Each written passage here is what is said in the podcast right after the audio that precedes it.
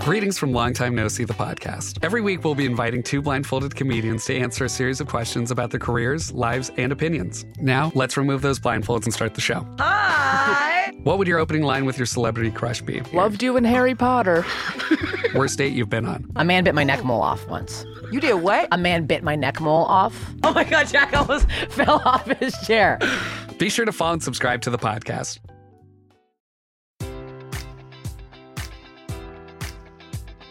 Enjoy all your favorite sports like never before at BetMGM. Sign up using code Buckeye and receive up to fifteen hundred dollars back in bonus bets if you don't win your first bet. When you register with BetMGM, you'll get instant access to a variety of parlay selection features, live betting options, and the best daily promotions in the business. And with BetMGM at your fingertips, every play and every game matters more than ever. Place your money line, prop, or parlay bets with the king of sportsbooks today. Sign up using code Buckeye and receive up to fifteen hundred dollars back in bonus bets if you don't win your first bet.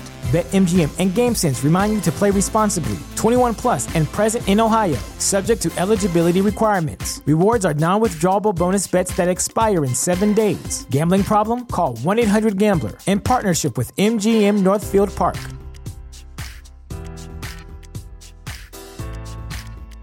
This episode of the Modern Drummer podcast with Mike and Mike is brought to you by Dream Cymbals, manufacturers of handmade, hand-hammered cymbals at very affordable prices. So please follow them on Facebook and Instagram. Just search for at Dream Cymbals and check them out.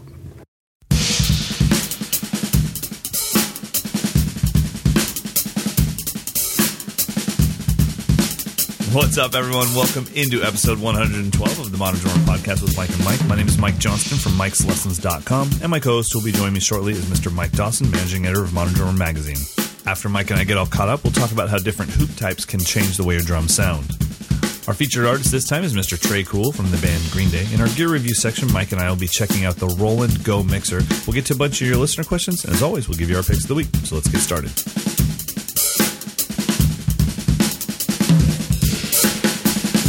The microphone while I speak. Take three. Well, welcome. Take three. How you doing, man? I'm good. All's good now that we've gotten Skype. I think we might almost have to say Skype is, is no longer going to be endorsed by the Mike and Mike Modern Drummer podcast. podcast. Uh, bye-bye, Skype.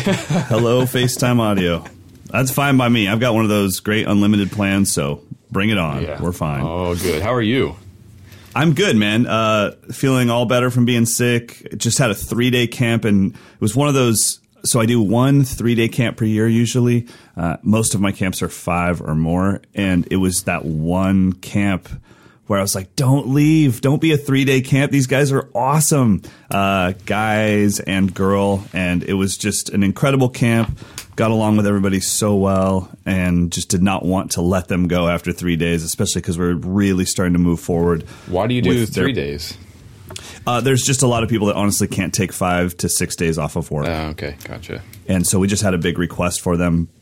Generally ends up being people from California or at least the West Coast that can drive to camp. Uh, and so it's it's just a cheaper option. Now they're only paying the camp fee, but they maybe they don't have to pay for the flights. Yeah. So I mean, I, I like doing three-day camps when it's based on a specific topic. If we're going to do one topic, three days isn't more than enough. But this was just a shortened version of my camp. So I had a blast with that. And then today, I just got the first mix, audio mix, from the sessions I did in Nashville. And uh, it was really cool to hear our band remixed by, you know, a professional working Nashville producer and, and hear, because I gave him full autonomy with the tracks. I said, here's the guitar tracks, you know, please don't change the effects. But other than that, do what you will. And uh, it, you know, what's crazy is I think nine out of ten drummers would like the Nashville version way better than what we're going to put out. Uh, cause it's but clean. It's still not because it well, it's clean and it's it's very produced. It's very focused. Yeah. Every time I hit a floor tom, it goes doom, mm-hmm. you know, and I just I fell in love with that uh, Stephon Harris and Blackout or Blackout and Stephon Harris record that Terry Ungoli's on, where I just feel like I'm in the room with him when he's playing. Everything that Brian Blades ever recorded with Joshua Redman, I feel like I'm in the room with him, yeah. you know, yeah. and I just thought we have we have that thing in, especially in fusion, but definitely since we're kind of pushing towards the heavier side of fusion in heavy music and fusion, we have that thing of flawless drums that almost sound sampled. Yep. What would that music sound like with more of a Brian Blade jazz recording approach? And so, uh, so yeah, so it, it was really interesting to hear, and he, he crushed the mix. And I will say this, his mix is going to be ten times better for video content, mm-hmm. because when you're watching a drum video, you actually, it feels weird if the drums are at the right volume. The drums actually need to be louder than the music for you to get the effect that you want from a drum video. Yeah, that makes sense, because uh, you're seeing the stick I've, hit everything. You want to hear that. Exactly. Yeah. I've noticed every time that I've put out something where it was properly mixed, people would say the drums are really low. And I'm like, no, this is how drums should be. You're just used to hearing drum heavy mixes from covers and stuff. Yeah. So the way he mixed it is going to be flawless for the recordings. And that really was his overall job. So I uh, can't wait for everybody to hear it. I think they're going to, our E P comes out on the fifteenth. It'll be called Moore's Law. And then I think maybe the sixteenth is when Mino will release the first video. So should wow, be that's cool. Soon. Yeah, it's coming up, and none of us are going to be in town when it happens. Hey, so we're kind of nervous because I'm like, well, I've never put out music. Is there like a release on the fifteenth button? Like, I don't know. Are you guys so, going to do a release show at some point? I hope so, yeah. I mean, honestly, this has taken – because we kind of really got going as a band right when my camp season started, we haven't had any time to write. So we have three songs, and we've just kept – tweaking those and then recording those and re-recording those. So uh, I'm I'm hoping that we'll eventually have an album release, and then and then we can do like a, a show or maybe even a short tour. Yeah. So, uh, but we'll definitely play you know local shows just for fun, and uh, it's been a blast. Other than that, um, the Nelson Drum Company is uh, had their grand opening. Well, if you're listening to this on Friday, they had their grand opening yesterday. And all the videos that I did while I was also there in Nashville just started kind of coming out on their channel. So that's been really fun to see.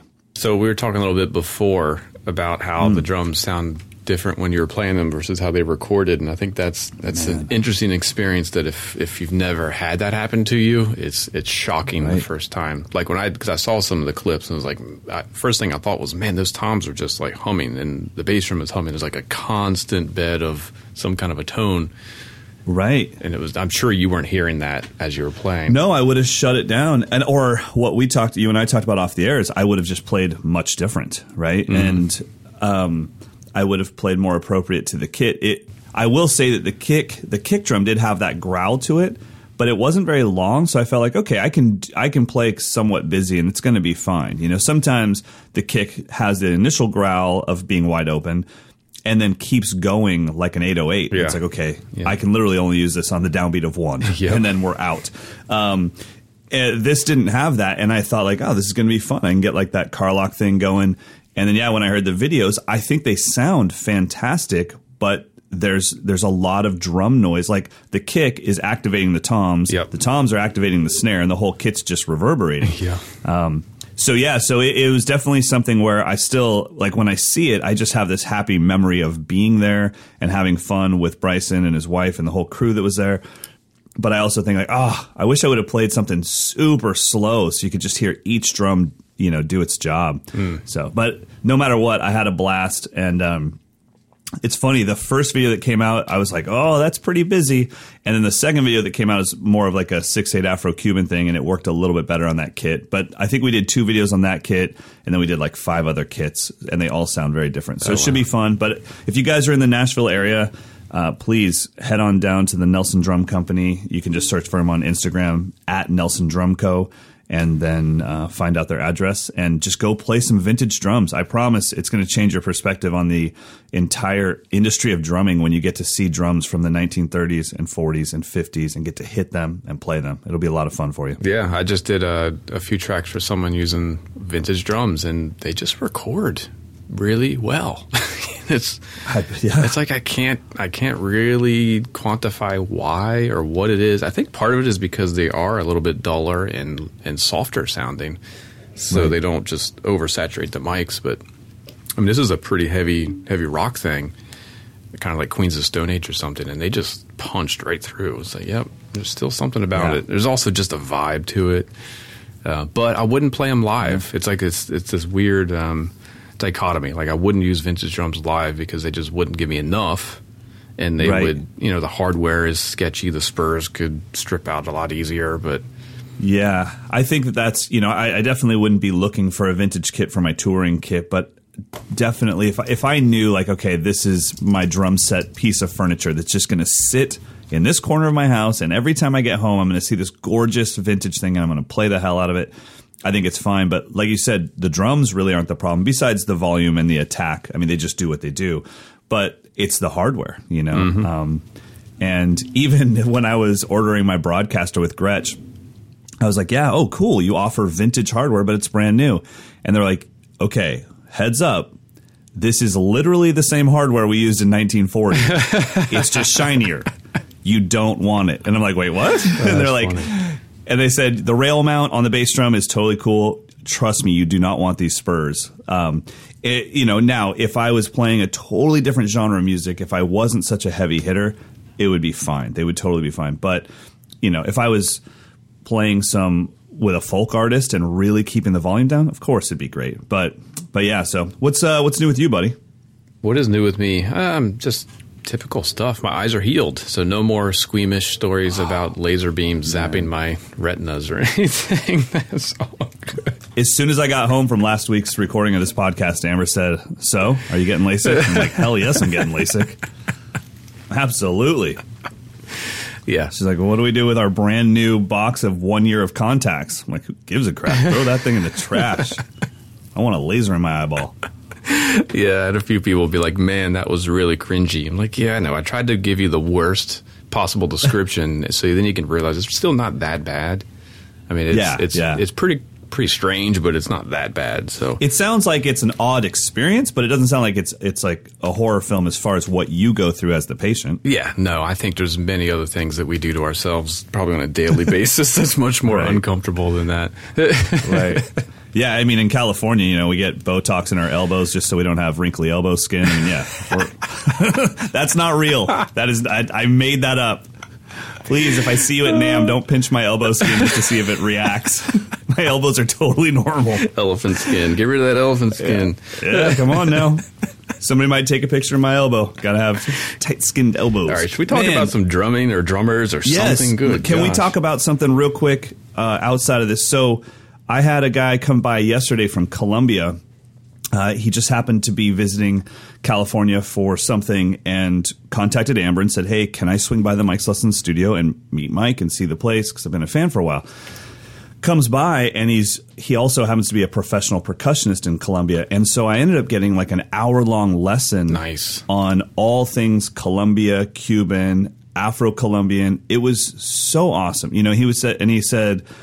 okay, do you know the song um, Yo No Sé Mañana? And I said, yeah, yeah, I know that song really well. And he said, what would you play on that? And so I put on the song, and he went in the control room, and I played. And he's like, no, no, no, no, you can't play that. And he, and he gave me this. It was so awesome, man. And then he signed up for a camp. Uh, nice. It was great. So are you yeah, going to give us some secrets or what? Are you just going to brag about Hell it? Hell no. Are you kidding? No way. You got to come to a camp for that. No, I mean, the main thing was like him showing me how to, you know, accentuate a clave on the hi-hats maybe without actually playing the clave pattern. Um, and it wasn't, uh, you know, cascara either. It was just this vibe that was happening. He also showed me, I said, man, can you play this for me? Can you play the downbeat, all the downbeats, all the quarter notes on the bell, and then the anda on the ride? So give me one, anda, two, anda, three. And immediately... and he didn't know that I was, you know, searching for something. He went ding, da da ding, da da ding, da da ding, da, and I was like, ah, oh, yeah. how do you have that built into your blood, man? That is, he, and he was like, you know, what are you talking about? And I'm like, well, I would play it so Caucasian, mm-hmm. one and a two and a three and a four. You know, it would be mathematically flawless, or as much as I can make it.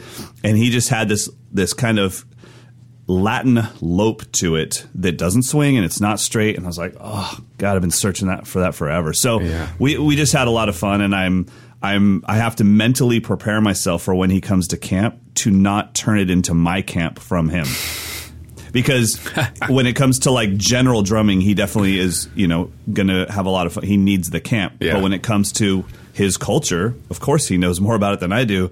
And I have to be careful to not be like, hey, uh, Juan, is there any way you could just stick around for an hour and teach me? Because I, I, I just, I, I love that stuff, man. So, all right, let's get into some more stuff. This is, this is the goods right here, man.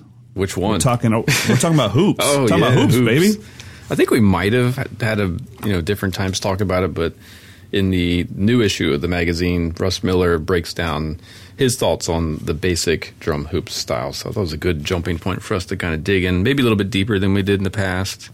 Um, yeah, so I know absolutely. We get this. We get a every every couple of weeks we get a question about the hoops and should I use die-cast? Should I use triple flange? So we can just kind well, of go step by ab- step. Yeah, and let's talk about the different types of hoops that are out there. Uh, so I would say, would you say that most general drums, if you went to the music store right now, the average drum set would come with triple flange hoops? Absolutely, but here's okay. here's oh, the the inside scoop that most people aren't aware is there are different thicknesses of triple flange hoops, and mm. that is oftentimes how you save money on manufacturing is you use these thinner, cheaper triple flange hoops. So mm-hmm. if you get in a cheap you know, price. Not, and you can feel that stuff too. Exactly. So if you're getting like a low price kit, chances are the hoops are going to be the thinner. Uh, I think they might be like one point five uh, millimeter hoops. Right. Those are thin. Like if you take them off the drum, you can you can flex them a bit. They're light. But on the yeah, opposite yeah, yeah. side of the spectrum, there's three point oh, which is getting close to like a die-cast, super stable. And would those be called the power hoops?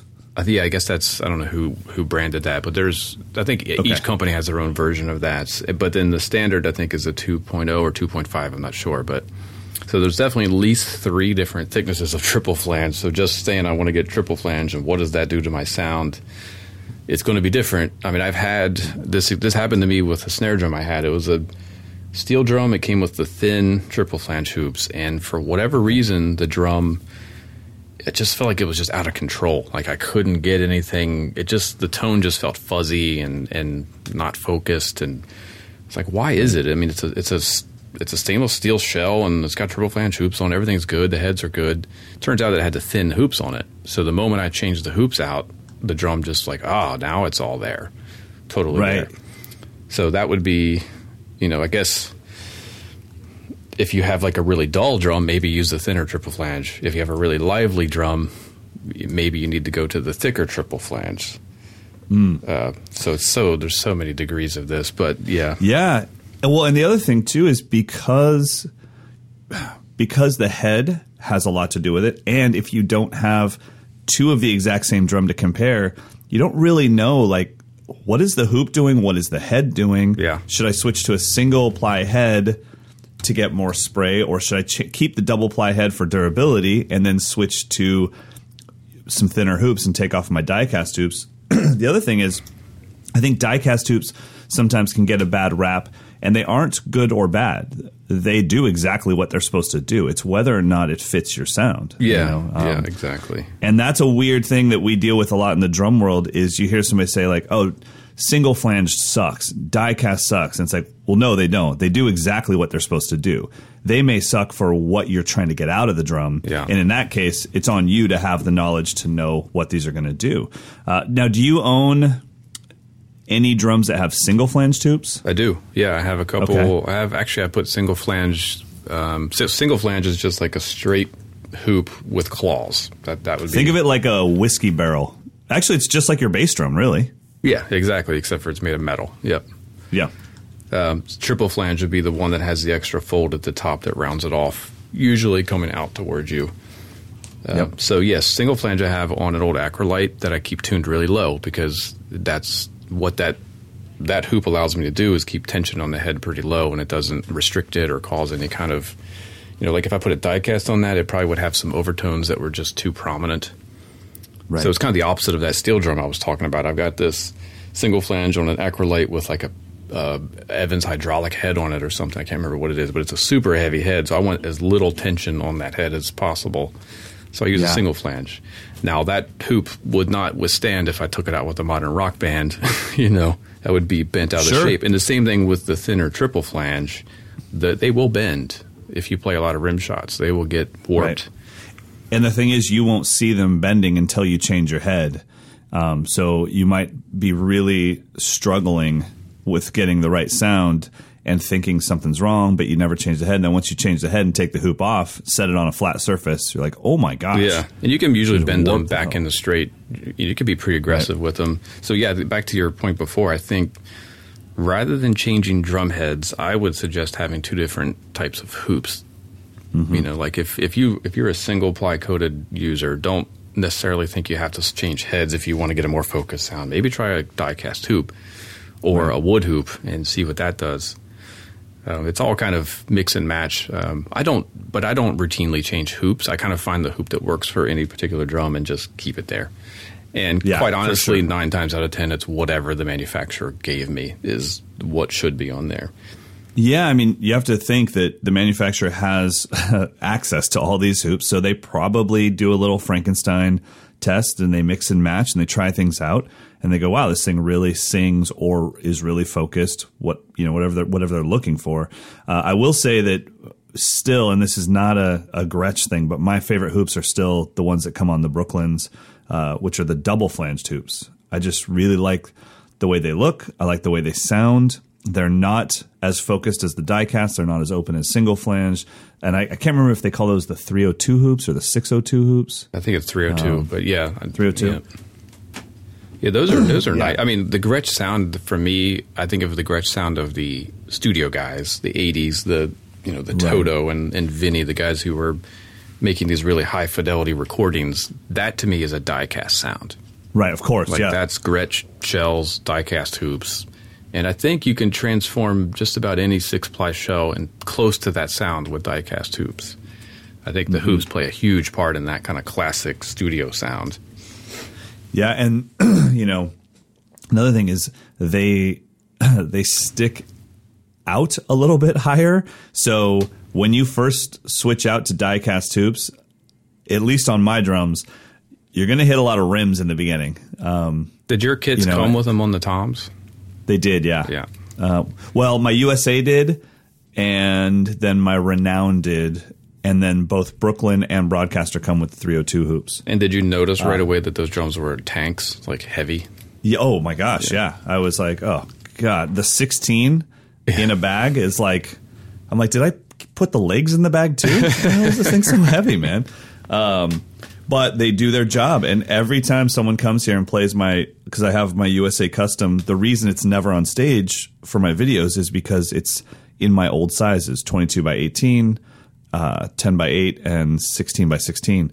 And so when people come here and they go into my private lesson room and they play that kit, they're like, this is the greatest drum set ever. Yeah. Like, well, it it is for what it does. Once again, it's it's doing exactly what it's supposed to do. It's focused. It's it's kind of drum candy. You know what I mean? You yeah. got a Gretsch U S A Custom with die-cast hoops, tuned well. It's it's always going to appeal to a drummer's ear. It's not what I'm looking for right now in my personal sound, but it I can't deny that it, it sounds amazing. Yeah, it's kind of like um, that's kind of why I like on the opposite side why I like funky old drums, because you can you can coax a lot more sound out of them on different timbres. But if sure. you're looking for just a consistent tom sound, I wouldn't go with like a single flange drum from the fifties, because it's right. you hit slightly off center, you're gonna be like, whoa, I didn't know that overtone was in there. Yeah, it's it's part of being, you know, it's part of the growth as a drummer, or just like we've talked about so many times, the analogies to golf. But you know, when as you get better, you can handle having a smaller sweet spot, and you actually start to appreciate, okay, if I want that pure beautiful tone, I'm gonna have to be very precise with my drumming, but I also like all the tones between that sweet spot and the and the rim. Yeah, um, yeah. I'm going to ask for some of those every once in a while. But with your average drummer just playing kind of the around the world feel of digga digga digga digga digga digga digga digga, it's like they're going to get bonga chicka digga digga digga. How was that? Did I get that? I kind of crushed that. that. I kind of I could envision the the stick marks on the heads as soon as you did that. Right. It's like quarter yeah. size in the center, Gavin Harrison style, and then. Like Brian right. Blade, Stanton Moore, like all over, scratching up the head. Right. And stuff. Well, and, and it would always be some sort of dipped, like red stick where they come into my lesson room and I'm like, oh God, I just changed out my, all my coated heads. And then they, it's like, you know, Amber comes in and she's like, why is there lipstick all over your toms? I'm like, babe, it was an eight year old with red painted sticks. All right. Calm down. All right. So let's just wrap this up by saying that the hoops really do have quite an effect on the sound. The other thing that we should talk about quickly is from single flanged to triple flanged to die-cast all the way up to wood hoops, they are so different to play on sonically because yeah. I play on my rims quite a bit. So that really matters to me. So best rim click sound, which would you go for? Ooh, ooh. Uh, cross stick on die-cast. Mm-hmm. Good job. I would I would say wood if I needed that that kind of thicker wood block sound, mm-hmm. but I think if mm-hmm. I want that kind of clean, you know, whatever you would call that sound, bright rim click, definitely die-cast. Yeah, I just want that. I want it to sound like Vinny. I, I mean, every cross stick I play, um, I want it to sound like Vinny uh, playing with Sting. It just, it's like I, I still until you see him in concert, I'm like, I don't believe that's real. There's no one that can play a cross stick that sounds like he just hit two claves together. This makes no sense, but he can. So, but yeah, I would definitely say uh, for guys and girls out there, just check out different hoops and and maybe even have a if you have a drum buddy that has a snare with die-cast hoops and you have a snare with triple flange, ask them like, hey, you want to trade hoops for a week? Let's just find out what it does to our you know respective drums. There's you will never hurt the drum by switching out the hoops. I promise you that. So have fun with it. Try different things out and realize that the drum that you already own is probably pretty versatile just through the choice of heads and hoops. Now we get into our featured artist, Mister Tré Cool from the band Green Day. Near here, he's about a. I would assume that Green Day started at a. Oh man, what was that club in Berkeley? I can't even remember it now. But there's there's a uh, an old punk club in Berkeley that everyone had to play because every punk band in the Bay Area got their start there, Gilman Street. So uh, played there many a times, just trying to get some of that Green Day success. Uh, I was lucky enough to have my first uh, album. Uh, that I recorded. The producer that did our album had just um, finished doing the last two Green Day records, so I got some insight on them. But honestly, Tré is one of the drummers that I've never met. I don't know him, and I know very little about his playing. Do you know Tré? No, I wouldn't say I know him. I mean, we've you know met at NAMM shows and stuff, but no, I wouldn't say that I know him. And there is, I, first of all, I, thought, I assumed they were like an L A or so- SoCal band. I didn't, mm. I didn't know they were from the Bay Area until I read his. his sort of the bio part of his cover story. Um, yeah, I didn't realize that he actually comes from like a hippie background. Like his, he, he was out and living out in the middle of nowhere with like very little modern technology in in really? his house. Yeah. It's pretty interesting. I, I didn't know that at all. Yeah. I don't want to give away too much. If you read the story, we actually had to cut some stuff out that just wasn't age. It wasn't uh eighth grade really? level. Yeah. Nice. Yeah, I was like, oh man, that's. I was like, that's really cool. That's going to really offend some people. So let's take that out of the, out of the story. That's got to be uh, the same thing as interviewing Chad Smith, I would assume. Yeah, exactly. I mean, it wasn't profane. It was just, it was just controversial, like a way of, I you know, you. controversial a way of lifestyle. Life. Yeah. Oh, okay, I could see that. Sure. Um, so well, that's cool to know that he came from that. So, do you know where he's at drum wise now? Is he an S J C artist? Yeah, he is. He's an S J C, awesome. And he's been with Zildjian the whole time. Um, I've always loved his drum sound. I think he's got, you know, it's it's always felt really thick and powerful as opposed to like the tin can modern pop punk sound that a lot of guys were getting at the time. Oh, yeah. Well, I, I actually went to Rob Cavallo, who had um, produced and mixed. He did Dookie and then the one after that. And he was getting ready to do our record. And I said, hey, man, somewhere in between... Um, Load or Reload from Metallica and uh, the newest Green Day record at the time that you just did. And he's like, okay, first of all, that Green Day sound isn't going to work for you. And I was like, uh-huh. okay. And then uh, he just kind of shut that down. And he's like, and then the Metallica sound, that's fine, but you got to go tell your bass player he won't be on this album because we need all the low-end frequencies for your floor tom and your bass drum. And I was like, oh, okay, well... where do we go from there? And then this was the great lesson. He's like, I don't know. We sit down and we listen to your band and we mix, but trying to chase Tré Cool's sound, it already happened. Let it go. Uh, you know, and it was it was a great lesson to be like, oh, okay, um, yeah. And and then he's like, by the end, let's make sure someone else is coming to me and saying, hey, I want the Mike Johnston sound from this album, and we've created something that was appropriate for your for your band and for the way you play. Um, now, do you, so know, when he was really, do you know if, oh, sorry, if go ahead. he dropped samples onto your record or not? Uh, I don't know if he did. I know Ben Gross did, who did uh, Ben Gross literally mixed everything in the two thousands that was major, and I know he put some samples on my stuff. Okay, yeah, I know those, but I don't know if he did on the first record. It's that's like a tough point of contention where, like, I, I think Tré's drum sounds are all real, but who knows? It's really hard to say. But either way, I love his sound. It's really dense. Yeah, especially a snare yeah. drum. He's got a really powerful snare drum sound. For sure, and I think one thing that's really cool is, you know, you have, I mean, the the albums, I've never been in the mixing room with him. I've never seen him track, and I, you know, I didn't ask Rob Cavallo for, like, hey, give me the dirt. What's Tré like in the studio? And at the time of Dookie and all that stuff, I mean, he must have been, you know, in his early twenties or or younger. So I don't have any dirt on him, but what I will say is the the drum stuff on there is pretty flawless. And then I remember kind of having that Metallica vibe of like, yeah, but what are the concerts going to be like? And mm. then all of a sudden they're doing these live shows on M T V and he's killing those drum parts. Yeah. So yeah, I saw them um, Lollapalooza ninety-four, which was a pretty yeah. ninety-four, ninety-five, I don't remember, but it was a pretty jammed lineup of like some of my favorite bands. Rage. And they Tool. They had the best sound. They were the best live band on the whole tour. It was just powerful, wow. clean. The singing was, you know, sounds just like the record. The drumming was flawless. The timing, the groove. It was really impressive to hear three guys just going for it, and it sounded like sure. It sounded flawless, but it was still punk. Where some well, of the other Tré bands is- didn't sound like that at all. Like I won't name right. any names, but there were some of the bands on that tour that was like, "Whoa, you guys are not sounding good." You can look it up. You can Wikipedia different bands. On. Yeah, yeah, yeah. Oh, that's awesome. I would love to see the Modern Drummer review from young Mike Dawson. Whoa, you guys are not sounding not good. Not sounding good. Mike Everybody Dawson. Could hear it, and you could. It was when like the crowd would start to slowly drift away and go check out the Freak Show or whatever else was at Lollapalooza that year.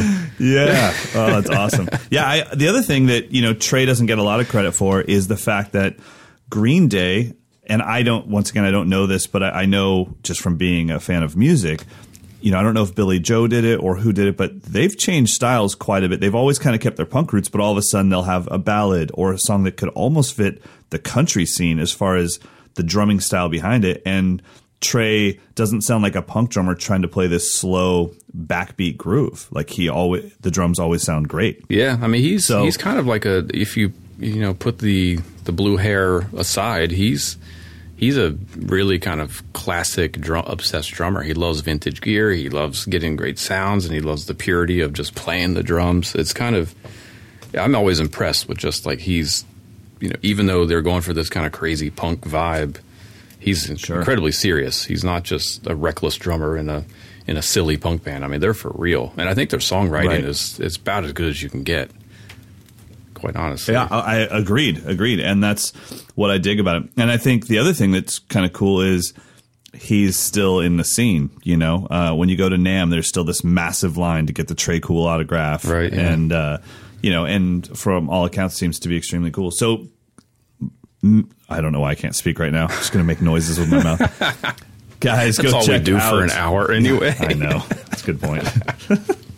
You know that if if people didn't have to drive to work, our our listening audience would just completely fall off the planet. I, we've like, we've eh. failed broadcasting school one hundred twelve times. So it's yes.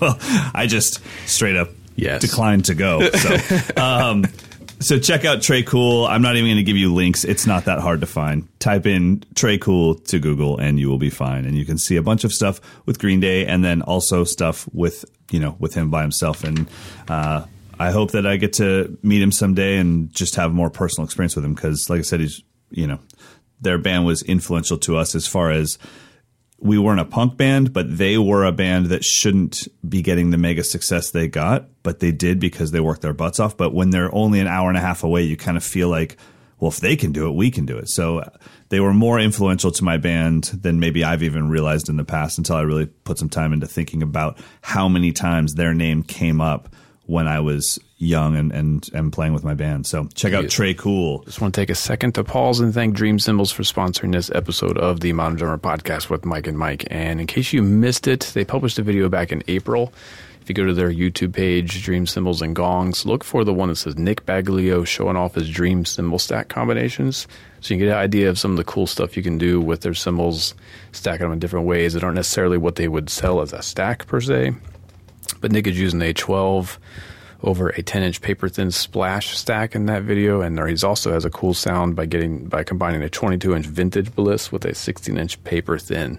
So I'm just going to drop in a couple seconds so you can kind of hear what he's doing with that. So check it out. The video is Nick Baglio showing off his Dream cymbal stack combinations. Once again, thank Dream for sponsoring the show.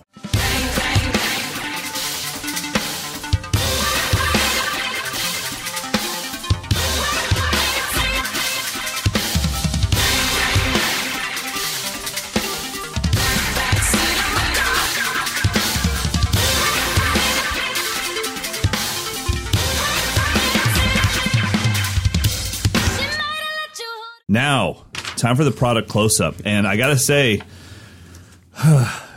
this thing's pretty dope. Uh, you're hearing a guy that is endorsed by Yamaha and by Audio-Technica.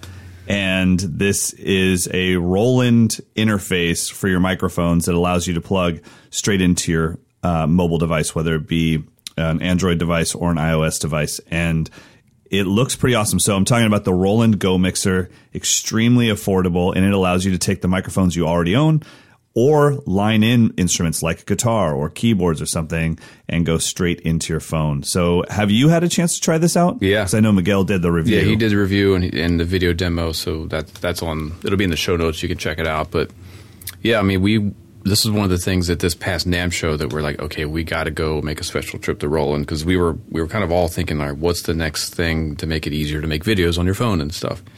And, right. you know, the Shure M V I, which we talked about a bunch, I used that. Yep. This was like one, like, ooh, they just upped it up the level one more notch. So mm-hmm. it and what they were doing in NAMM, which was cool, was they had a girl playing guitar and singing and another girl playing keyboards. And they were mixing their sound live, and they were broadcasting it through a live feed uh, immediately. So Dude. the guitar was plugged right into this interface. The microphone, was, the vocal mic was plugged right into it, and the keyboards were plugged right into it. And each one of those has its own level control. So they were able to balance it out a little bit better as they were going and just go straight to streaming. And it sounded awesome. Wow. And you have a monitor out so you can check out... Sorry, I'm, uh, the only downfall of doing FaceTime audio is that the wife calls in the middle of a podcast. Um, but I sent her to voicemail. It's fine. But you can monitor the out of this. So before you stream live, you can plug in your headphones, listen to everything, mix it, and then go, okay, cool. We've got good levels. Let's send it to our phone or to our tablet or whatever you want. Right, so, exactly. And I mean, you could also use it if you just want to, if you're recording, you don't have to stream it. It's it's just set up to be U S B to, is that a lightning cable, I believe? Or I think right. there's also the other option, the micro U S B. There's micro U S B, lightning cable. Um, I mean, yeah, so it doesn't matter whether you have an Android phone or an iOS phone. It's going to be fine with that. What I was really shocked about, honestly, was uh, the price. Yeah. What? one hundred nine dollars. That makes no sense. That's a list that price. That makes no yeah. Yeah. So the other thing, too, that's really cool about this thing is the fact that it doesn't need any power. When you see this, you immediately think, okay, now I got to find a place to plug this in, or I got to, the batteries are going to run out during my stream. It's being powered by your phone or your tablet. Yeah. So it doesn't need, it. It is, yeah, it's quite annoying how rad this thing is. And I like that it has controls. So what I, what's, what the downfall of the M V I for me is that it has no controls on it. You have to do everything within the app. So you have to kind of like set your levels in the app, test it out with the video, and then kind of go, you know, tweak it as you go before you actually sure. commit to the recording. This, it's like you can just play and kind of just get it all, you know, dialed in without having to open up another app, which is really cool. I also like the idea of, uh, because what I do is I run drum mics through a mixer, and all that stuff gets effects applied to it. Right. Um, so then whatever I'm using, if I'm using drum machines or electronic drums, it's all being kind of processed the same way through that mixing board. With this, I could run you know, I could run my phone into it or an iPod or something to like backing tracks and have those be untouched and clean. And then I could yeah. still kind of process my drums how I want. So it just gives more flexibility. Um, so instead of taking your your microphone into this, you're taking just the line out of your mixing. Exactly. You've done everything. Yep. So that way you could have twenty mics on your kit, yep. tons of effects, and just go out and it only takes up one of these channels. Yeah, or if you want to do stereo, you can just do the left and the right, and you still have a line in and out, and you still have a mic input, and you still have a guitar input option. Jeez. Yeah. You could. This is basically set up for like bands to do live streaming without having right. a whole, you know, having to do a whole bunch of post production. Sure. It's really. No, I think it's. I think it's pretty awesome. So it's it's the Roland GO:MIXER, and yeah, the list price is one oh nine. So um, it's, you're going to find it at least cheaper than that, but um, it's pretty cool.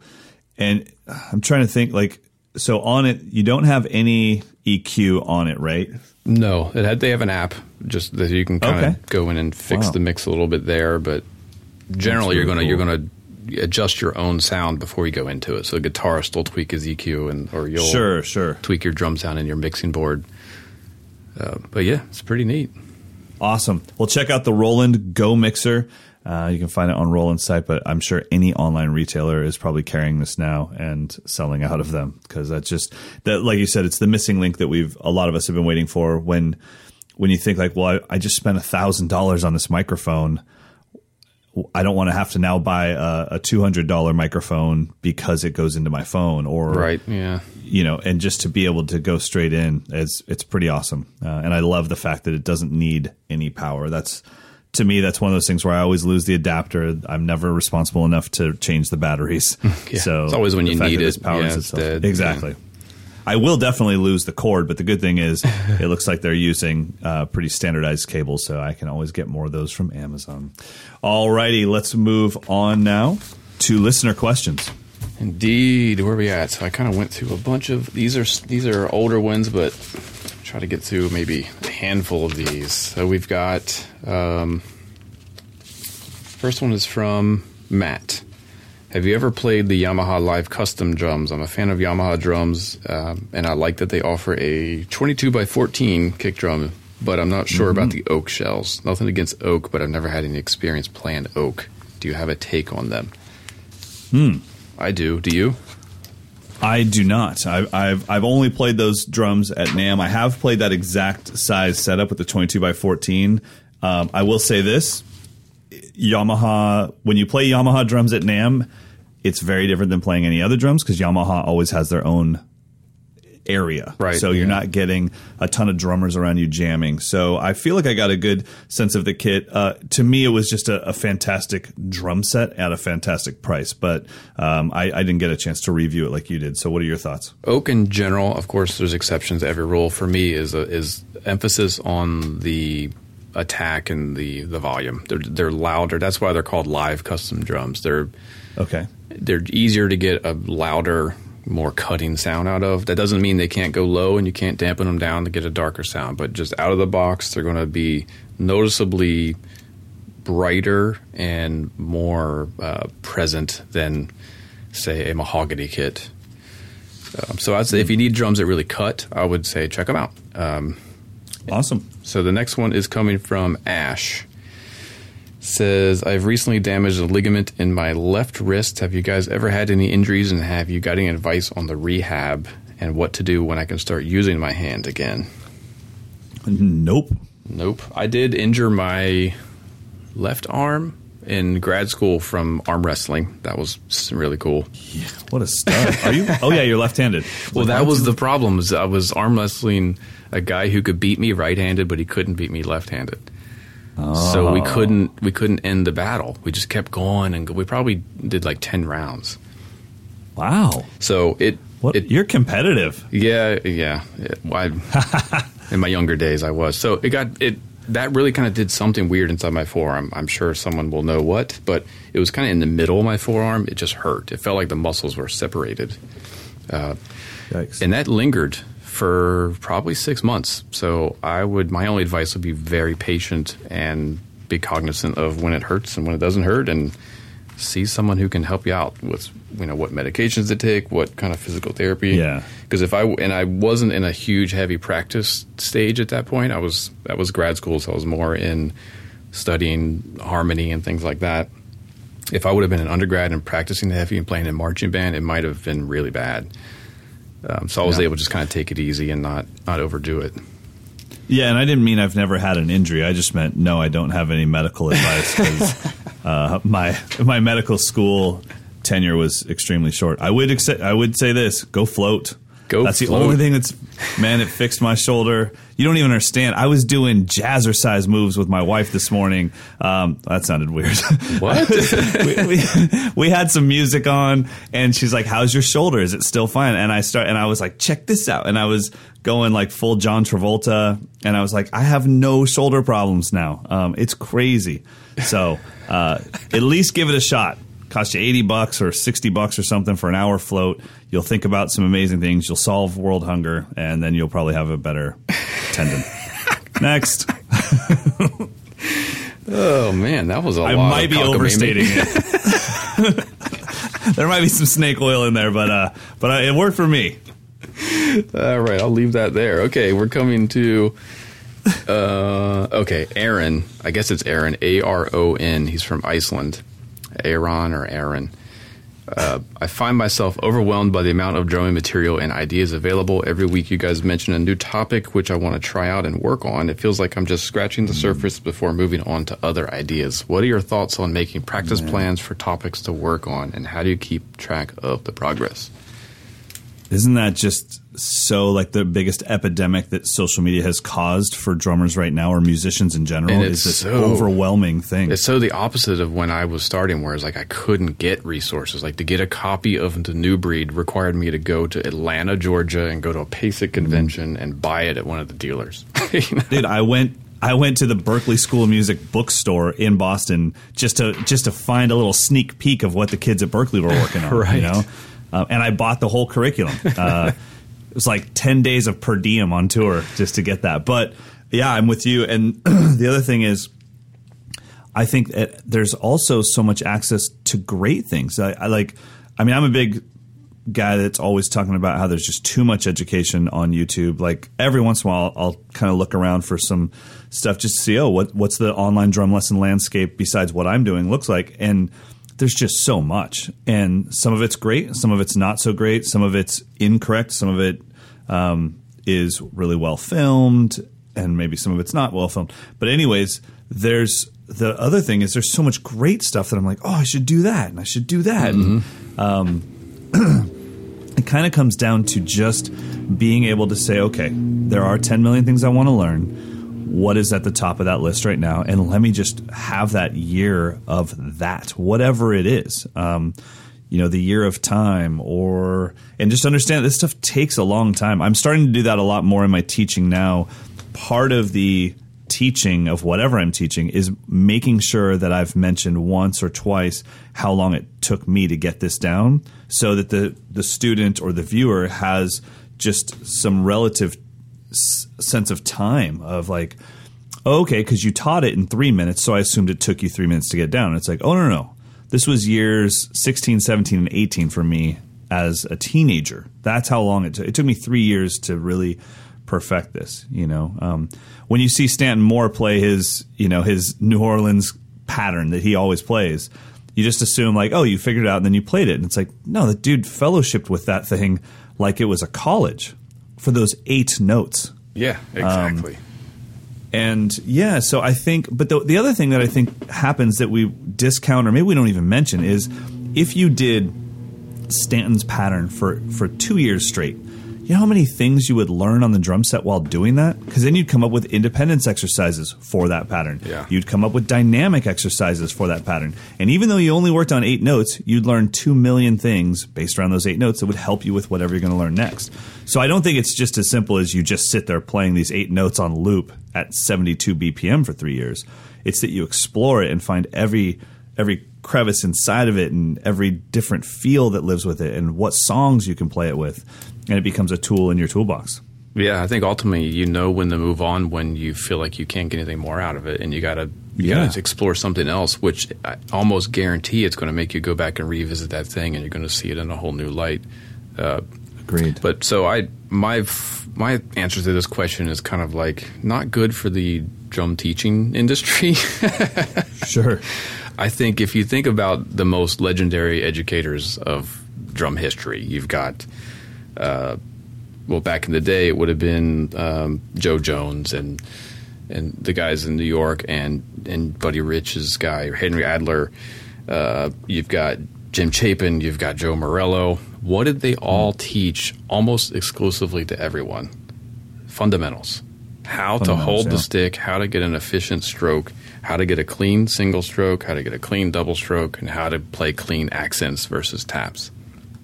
I think ultimately, if you just work on that for ten, fifteen years, you're going to have all the other stuff kind of happening. I mean, there's other layers with independence, but for me, it always goes back to the fundamentals. Like if you you see the shiny new technique that someone's doing online, you inevitably can break it down into singles and doubles and, and right. patterns of singles and doubles just played in a different way. But if you can't if you can't analyze it to that level, then I don't think you're ready for that technique yet. Like if you're just seeing it as this this sixteen note lick and you don't see that it's a paradiddle plus an inverted paradiddle plus a whatever whatever, I think you got to go back and just investigate sticking. So That's that's always. I know it's not the. It's probably why I don't have a ton of students, because it's like, can you play a paradiddle? Well, okay. There's the next year. We're going to do this. You know, it's like. But I mean, I've been working on playing in time. I mean, I went out to interview Steve Jordan six years ago. Right. I mean, it's been everyday obsession for me. So I think it just comes down to each person's take and what you're interested in, and, and how good is good enough for you. Uh, I'm obsessive right. to the point where nothing is ever good enough. I just get to the point where I'm just bored with myself and I have to move on. Yeah, man. You know? uh, I know that one. Uh, yeah, so, I'm like, okay, well, if if the person that wrote this book was standing next to me, no, I, I don't have this down to that level yet, but I also am really bored of doing this. But like you said, when I get to that level, I know that I'll revisit this in two years. I just took um, I, t- I took Kim Plainfield's book home at uh, Advanced Concepts just yesterday. Now, I've had this book, I mean, God, for like twenty years or something. I I mean, I've had it since it came out. And Amber goes, what's up with the dude with the weird shirt on our counter? And I'm like, I'm like, babe, I know, but that book is brilliant. And I haven't worked out of it in a long time. And I took it upstairs and, and it was like seeing it for the first time. But I've I've worked on every page out of that book. But I hadn't in like two or three years. And in those two or three years, my skills have grown a lot because I've been practicing other things. And now I got to look at this stuff with a fresh perspective. Yeah, totally. totally. So I, I think what Mike and I are both saying, whether it be the online world or the non-online world, narrow things down and be okay with the fact that it takes a really long time to be proficient at anything on this instrument, and really just enjoy the journey. Yep. As we said, no practice is going to hurt you. Right? Nope. That's right. Just... practice anything. Just pick something and practice. You know, all right. We, it is time for our, well, go, oh, go. Uh, no, I mean, uh, yeah, let's, I'll say we've got a million more questions, but um, we're going to, I guess we'll have to cut it there. So. Maybe a Q and A, I mean, a um, listener question episode coming up soon. We should do that, yeah. So get them in now, okay. m d info at modern drummer dot com. We've got maybe, we've got enough, almost enough for a whole show, but, you know, keep sending them in. Okay. We appreciate it. Awesome. Well, now it's time for our picks of the week. This is a chance for Mike and I to give you uh, or alert you to something that has made an impact in our world. Sometimes it's gear, sometimes it's a book, and sometimes it's video content. And my pick of the week this time is video content. Uh, I had a student here from two camps ago that stayed behind for a few days just to hang out and stuff, and uh, he was from somewhere in the U K. I'm I don't know, uh, Bath? Bath. He was from Bath. Anyways, his name was Kim, and Kim showed me this artist. Uh, do you know Son Lux? S O N L U X? I do not. It sounds familiar, but okay. I do not know it. I really, I, I sent you the link. I really want us to cover this drummer because this kid is a stud. So uh, the video I want you guys to check out, it's Son Lux, S O N space L U X. The song is called Easy. And so it's Son Lux Easy with Wood Kid live at Montreux Jazz Festival in twenty sixteen.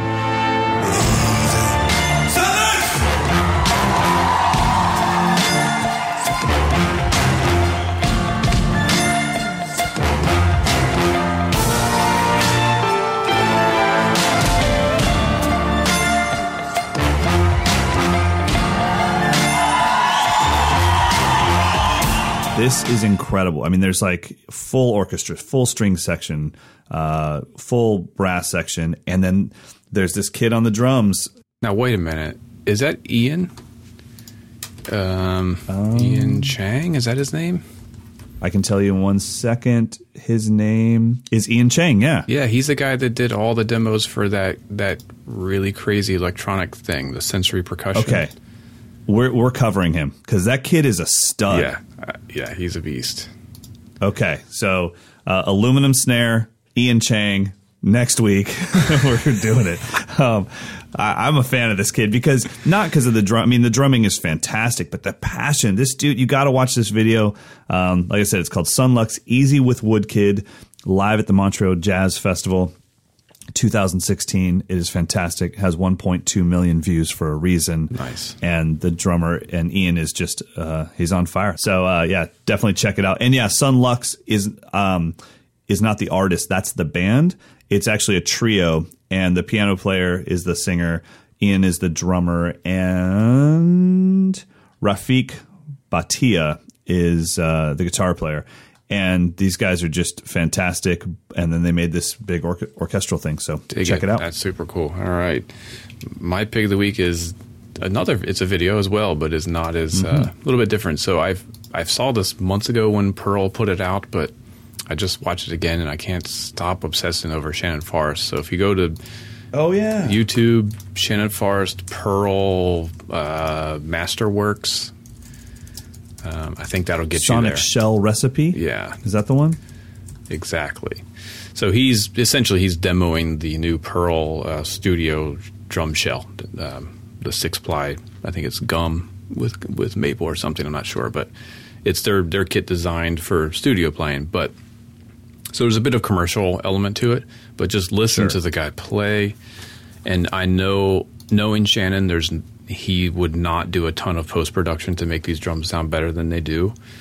Um, it's all coming out of his hands, and I can't believe the, the sounds that this guy produces with his two hands. It's it's unreal. His snare drum sound is so distinct and like perfect. Uh, Dude, his touch. I'm going to watch that crazy. for sure. I mean, he, he he does something with his touch where he kind of pulls more resonance out of the snare drum than most people, so it kind of sounds like it has some reverb, but it's not wow. overtone. It's like a different. That's weird thing. Though, because yeah, like you would think that that's the exact opposite of what you want in a studio session if it was overtone. Yeah, which which for the average drummer would mean oh, just hit it harder. Yeah, hit it off center, you get more ring. But you're saying he's getting more just. Just air. I don't even know. Air. Ugh. It's just depth. And and I can say from firsthand being in his studio, in the room that he's did this video, and I was in that room, and I got to watch him play, he's getting it from his hands, whatever he's it is. It. Like, I hit the snare oh. drum, I was like, okay, it sounds like a snare drum. He played, That's and it so was just cool. had, like, like a halo around it. That's the only way I can describe it. Like, every backbeat had, like, a halo around it. It's That's beautiful. Really cool. So he's he's got, you know, probably my favorite touch on the instrument.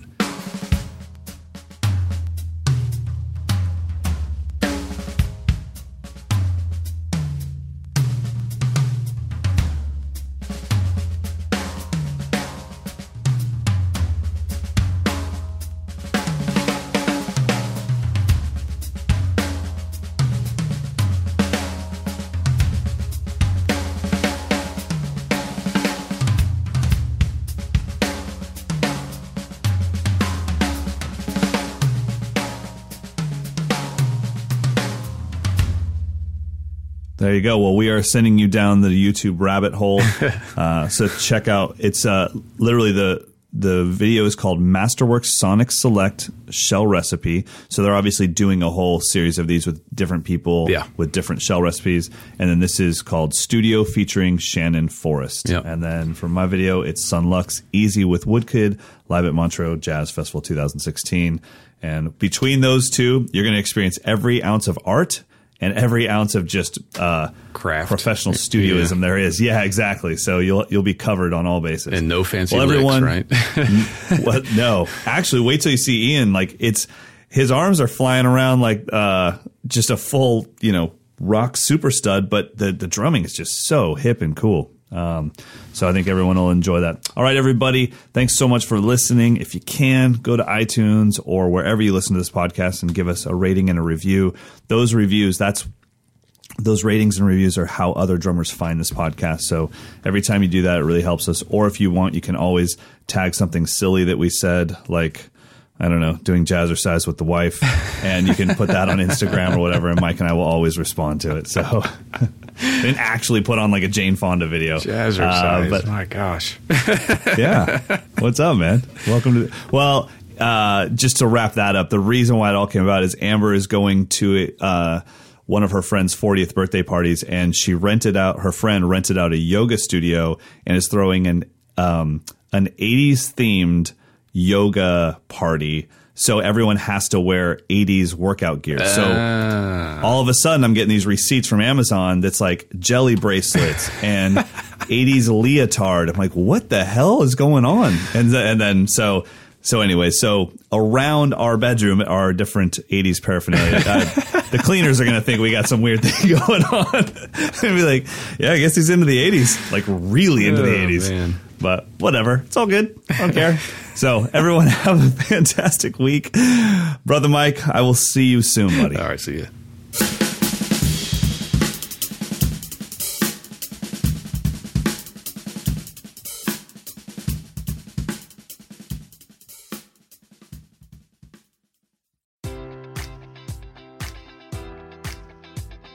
Enjoy all your favorite sports like never before at BetMGM. Sign up using code Buckeye and receive up to fifteen hundred dollars back in bonus bets if you don't win your first bet. When you register with BetMGM, you'll get instant access to a variety of parlay selection features, live betting options, and the best daily promotions in the business. And with BetMGM at your fingertips, every play and every game matters more than ever. Place your money line, prop, or parlay bets with the king of sportsbooks today. Sign up using code Buckeye and receive up to fifteen hundred dollars back in bonus bets if you don't win your first bet. BetMGM and GameSense remind you to play responsibly, twenty-one plus and present in Ohio, subject to eligibility requirements. Rewards are non-withdrawable bonus bets that expire in seven days. Gambling problem? Call one eight hundred gambler in partnership with M G M Northfield Park.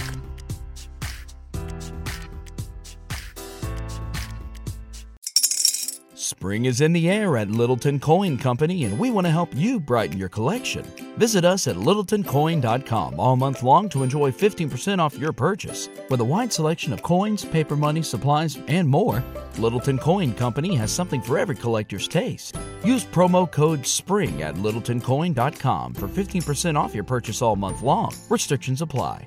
Littleton Coin Company. Serving collectors since nineteen forty-five.